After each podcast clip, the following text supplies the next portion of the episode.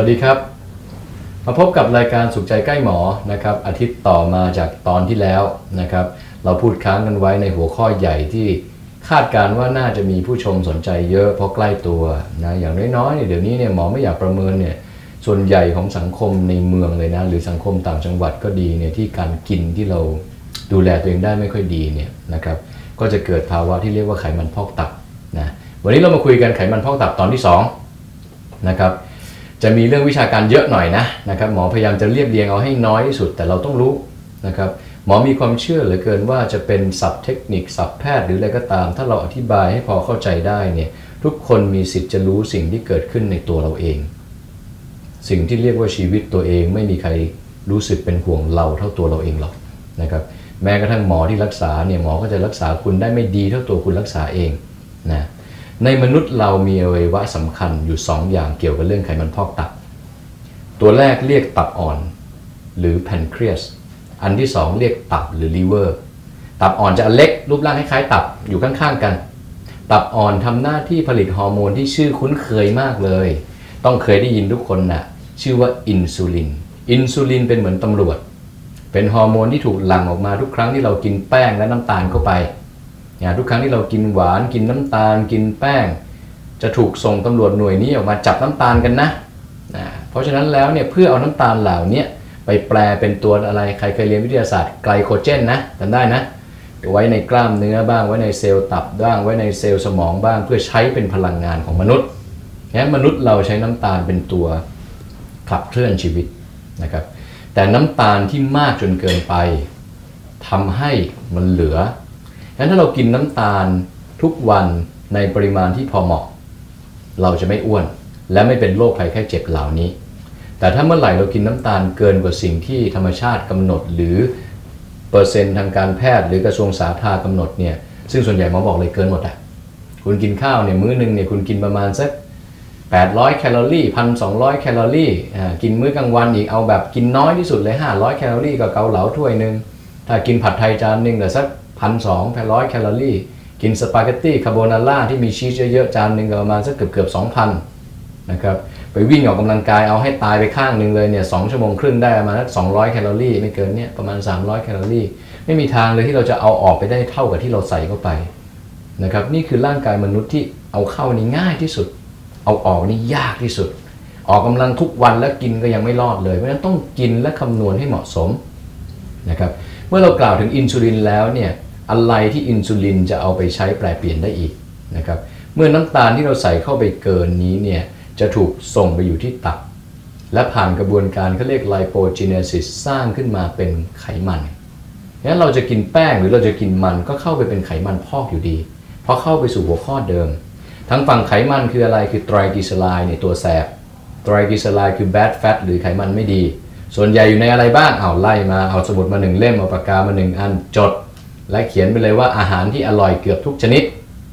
แค่นี้เนี่ยเขาเรียกไตรกลีเซอไรด์มีอะไรบ้าง หัวกุ้ง ไข่ปู ตับห่าน ชีสกะทิใส่แคบหมู หมูหัน เป็ดปักกิ่ง หนังสัตว์ คากิ หอยทุกชนิด หอยนางรมทุเรียน ขนุน ไข่แดง เนี่ย อร่อยไหมอร่อยหมดละนะครับ อะไรไม่อร่อยไม่ได้อยู่ในหัวข้อนี้ นะหมอว่าส่วนใหญ่แล้วเนี่ยยกเว้นพวกปลาพวกสเต็กพวกผักงั้นเรากินมันฝั่งนี้หรือเรากินแป้งเยอะกินน้ำตาลเยอะนี่คือสาเหตุทำไมคุณจะอ้วนจากแป้งหรืออ้วนจากไขมันมันก็มาอยู่รูเดิมคือรูนี้ เมื่ออินซูลินทำงานผิดพลาดเมื่อไขมันเข้าไปอยู่ในตับเยอะ เมื่อไตรกลีเซอไรด์หรือไขมันไม่ดีเยอะ ทุกอย่างก็ไปพอกอยู่ในนี้นะตอนที่แล้วบอกแล้วให้ไปลองกินโฟกราดูซิว่าเป็นยังไงบ้างจะได้รู้ว่าตับเราเวลามันนุ่มนิ่มและอ่อนแอนี่เป็นอย่างนั้นนะครับ นี่คือสิ่งสำคัญที่ไขมันพอกตับเนี่ยเป็นภาวะที่ไม่ค่อยรู้สึกอะไรนะ เพราะอาการเนี่ยจะไม่ชัด และบางคนเป็นไขมันพอกตับได้เป็น 10-20 ปี กว่าจะเข้าสู่ภาวะตับแข็งและกลายเป็นมะเร็งในตับ หรือมะเร็งในตับอ่อน เพราะฉะนั้นแล้วไขมันพอกตับเนี่ยเป็นภาวะที่แก้ไขยังไงเอามาสรุปตรงนี้หน่อยนะครับอาทิตย์นี้มีวิธีแนวทางในการช่วยเหลือเรื่องไขมันพอกตับที่ต้นเหตุนะ ไม่ใช่ปลายเหตุนะ ปลายเหตุคือการกินยาลดไขมันพอกตับ มันไม่หายไปไหนหรอกนะครับเหมือนยาลดคอเลสเตอรอลอะกินเข้าไปเสร็จลดไขมัน มันก็เอาจากเลือดไปอยู่ในตับ เอาจากตับไปอยู่ในตาเอาจากตาไปอยู่ในหลอดเลือดอย่างอื่น นี่คือสิ่งหนึ่งที่ต้นเหตุคืออะไร ทุกคนต้องคิด ยาลดความดันยาลดเบาหวาน ยาลดไขมันเหมาะสำหรับเราทำทุกอย่างหมดแล้ว แล้วมันยังสูง แล้วเราค่อยหยุดนะครับ ถ้าเรายังไม่ทำเลย แล้วเราจะกินยาเป็นผู้ช่วยเนี่ยมันเป็นงานที่ง่ายจัง โลกเนี่ยในช่วง 50 ปี 70 ปีนี้เนี่ยเราใช้ยาเยอะนะ เพราะยานี่ง่ายดี หมอคอเลสเตอรอลสูงหมอก็กินยา1เม็ดแล้วหมอก็ไปกินโต๊ะจีน กินเป็ดปักกิ่งกินหมูหันกินหัวกุ้งกินทุกอย่างเลย แล้วพอมันสูงหน่อยก็กินเพิ่มอีก1เม็ดไม่ได้นะครับนี่คือสิ่งสำคัญที่ต้นเหตุคืออะไรนะครับในวันนี้เราจะมาสรุปหัวข้อและตอนหน้าเราจะมาลงรายละเอียดกันนะครับข้อที่ 1 คือ ลดความอ้วนที่เกิดจากไขมันหรือลดเอวให้ได้มากที่สุด ไม่ใช่ลดน้ำหนักนะ ลดน้ำหนักคือการอดอาหาร การไม่กินการทำอะไรก็ตามให้ผอมๆเข้าไว้